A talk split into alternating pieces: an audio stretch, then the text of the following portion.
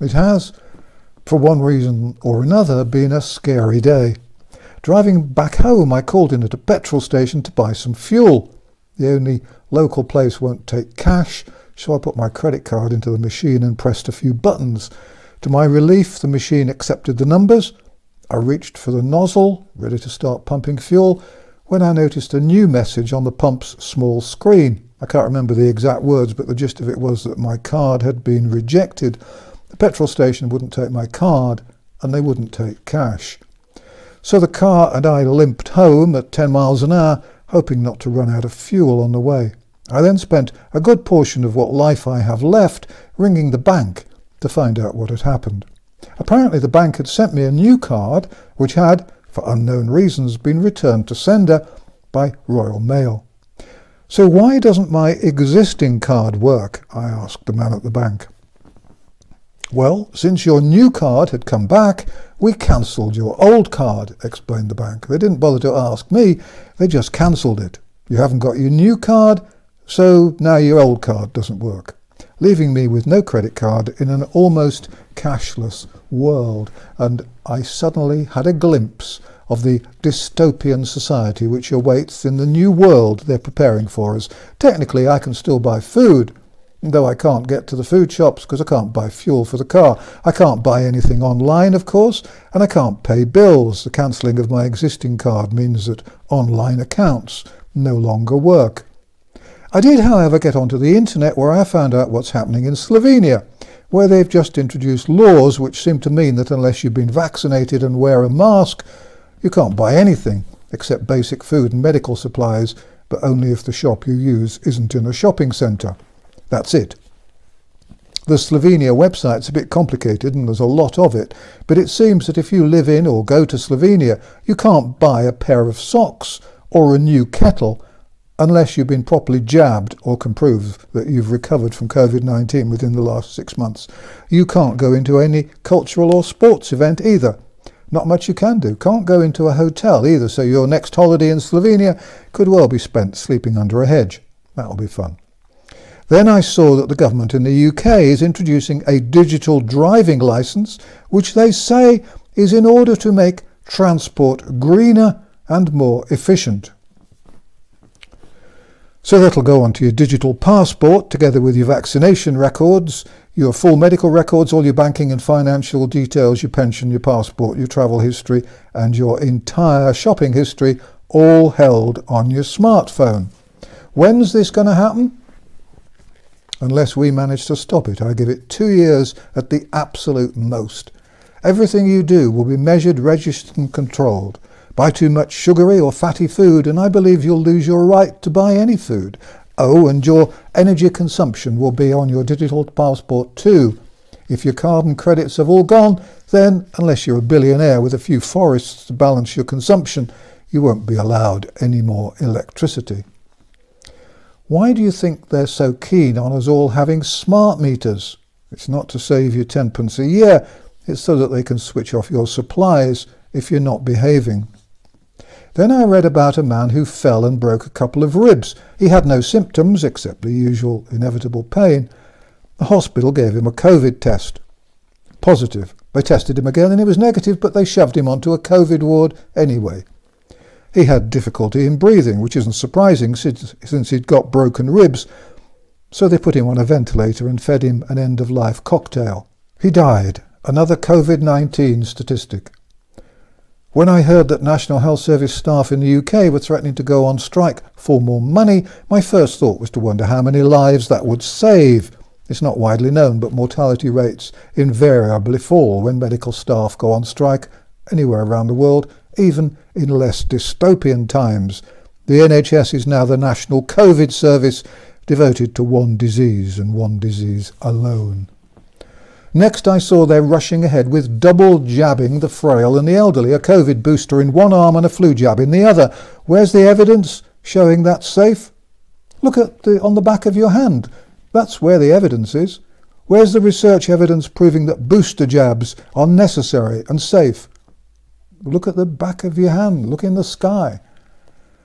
And just when I thought things couldn't get any scarier, I read that they're now planning to give the Pfizer vaccine to babies as young as six months old this winter.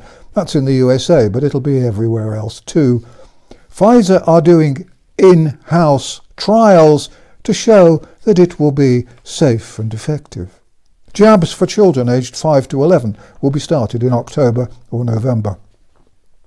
I've been writing and speaking about the side effects associated with the COVID jabs since last year. Look at my website or watch my other videos for details about the risks for children and adults. Even the Daily Mail reports that the risk of a healthy child needing to go into an ICU will be 2 per million. But the myocardi- myocarditis risk after the Pfizer jab is 12 to 34 per million. Myocarditis kills, of course, and that's just one of the deadly adverse events. There are far more children condemned to life in a wheelchair surviving with a feeding tube because of the COVID jab than from COVID 19. And the brainwashing and the fear creation is getting worse. I saw a Daily Mail headline which said, COVID Delta variant will hunt down anyone who's not had the jab. Close quotes. What are they doing? Giving the Delta variant a Sherlock Holmes kit. Variants are a normal process and are being used to force people to have more jabs and to cover up vaccine injuries. The now admitted to be exaggerated long COVID is also being used to cover up vaccine injuries. The flu always has variations, and one year's flu jab doesn't work for next year's flu. Young teenagers who understand what's happening now have bucket lists, things to do before their world ends. This is happening so fast. I'm not trying to scare you, but the future isn't pretty, and things are moving very quickly now. In some ways, we're at the beginning of this war, but we're also near the end. It's always been a danger to assume that someone's going to come and save us. Put your trust in the plan and we'll be okay. It's now the same with the lawyers. Around the world, there are armies of lawyers promising all sorts of solutions. They've been making promises and raising money for a year. I used to think they would help. I made, I made at least one video supporting the lawyers. I thought they'd use the money they've been given to force immediate action, judicial reviews, for example. But what's happened in the last couple of days has convinced me that was wrong. The lawyers aren't going to save us at all, and we have to stop relying on them. Why? Well, first they're talking of things happening in three, six, nine, or 12 months' time, and that's far too slow. In the last couple of days, I realised just how far this fight has gone already. Look at Slovenia. Now they're planning to jab six month old babies with a deadly experimental jab that doesn't do what people think it does and is far more dangerous than the disease it's supposed to prevent. Are they going to allow six month old babies to decide for themselves whether they're jabbed? I wouldn't bet against it. And attempts to obtain freedom for doctors to speak out won't be any good either. For one thing, most doctors believe in the fraud. They've been bought. They haven't done any research. They haven't they wouldn't speak out even if they could speak out. Thousands of GPs have more or less shut their doors. They work at home, working for internet medical services and they make a fortune out of allowing their staff to give the jabs. And now they want extra money to see patients. Just what they're paid for. Has a profession ever sunk so low so quickly? And who would report what doctors said if they could and did speak out? This has always been a media war. The mainstream media will not give space or airtime to doctors questioning the fraud or the jabs. If lawyers want to do things pro bono with their own time and money, that's fine. After all, they've got kids and parents and lives that are about to fall apart in the dystopian nightmare of the Great Reset. Most of those working against the lies and the corruption are doing it without expecting to be paid for, because we know we have no choice. But we shouldn't put any faith in the lawyers, because I don't think they're the answer. There's surely something ironic in the fact that the zombies are trusting the drug companies, which have been proven to be the most fraudulent, dishonest companies on earth, while many in the resistance movement have put their trust in lawyers. Attempts to use the law to bring down the establishment will, I believe, fail because the law's now the establishment and the establishment is the law. Every part of the establishment is lined up against us. However kindly and pastoral a lawyer might be, he'll not be able to bring down a totalitarian regime before we all become slaves of a corrupt and venal system. I'm sure some of the lawyers have good intentions, but I also fear they don't understand the nature of the war we're fighting, the maliciousness of our opponents, or the speed at which things are unfolding. Already, millions have been driven not from their homes but from their lives driven away from their hopes and expectations by deliberately, widely engineered fear. The jabs, remember, aren't an end, they're just a beginning. So, what do we do? We have to spread the truth, to recruit more support, to strengthen our own determination, and to prepare ourselves. As I've been saying for 18 months since I first warned that mandatory jabs were coming, this is a media war. They've been demonizing those of us asking questions about vaccines for decades. The anti vax lobby has been established and attacking me and others for many years, and the attacks, the demonisation, and the bans have been around for a long time.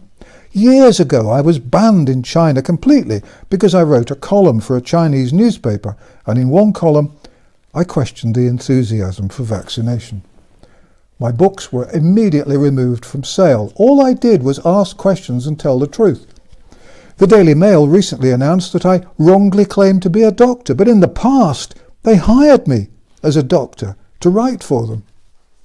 I've been banned from Facebook, Twitter, and LinkedIn and expelled from the Royal Society of Arts for daring to tell the truth.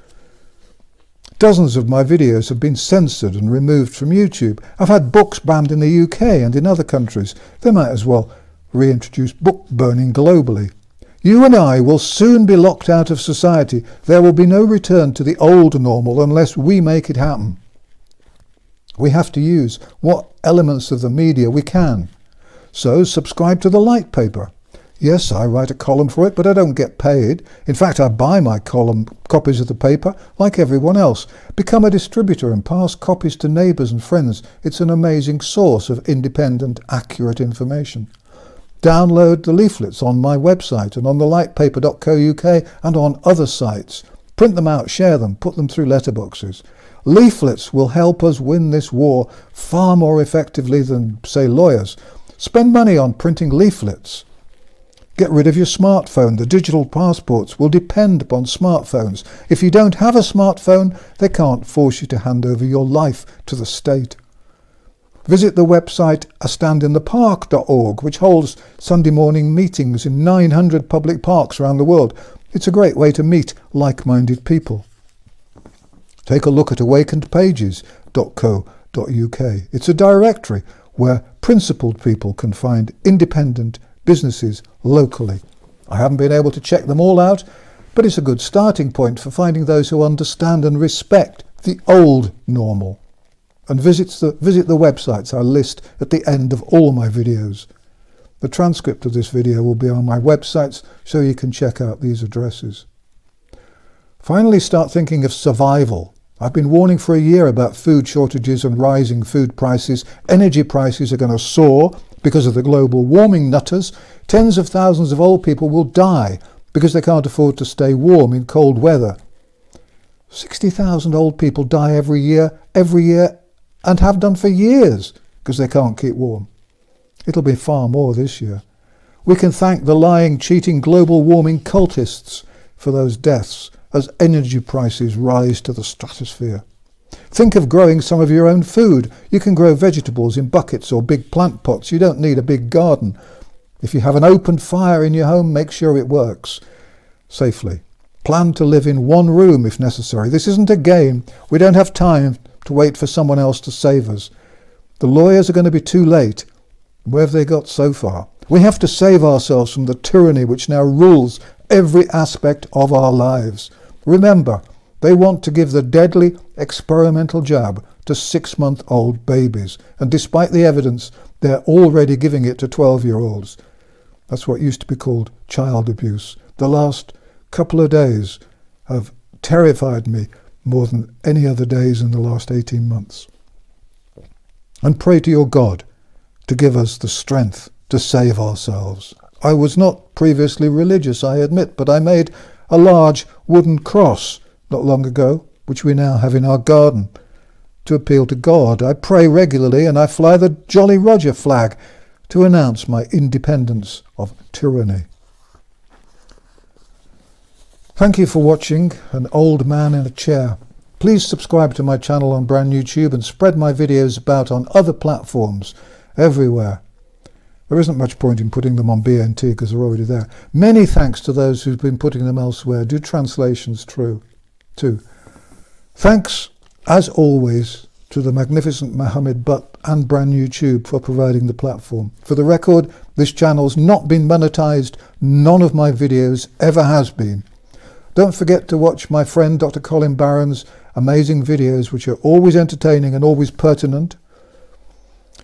Watch uh, Scientific and the lightpaper.co.uk, or not watch it, read the lightpaper.co.uk.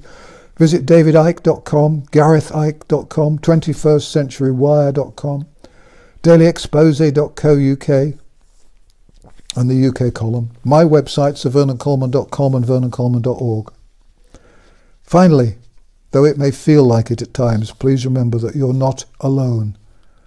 More and more people are waking up, and once they've woken, they don't go back to sleep.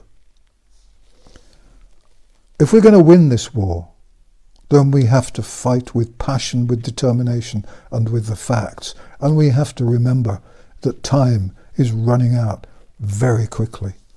Distrust the government, avoid mass media, and fight the lies. And thank you for watching An Old Man in a Chair.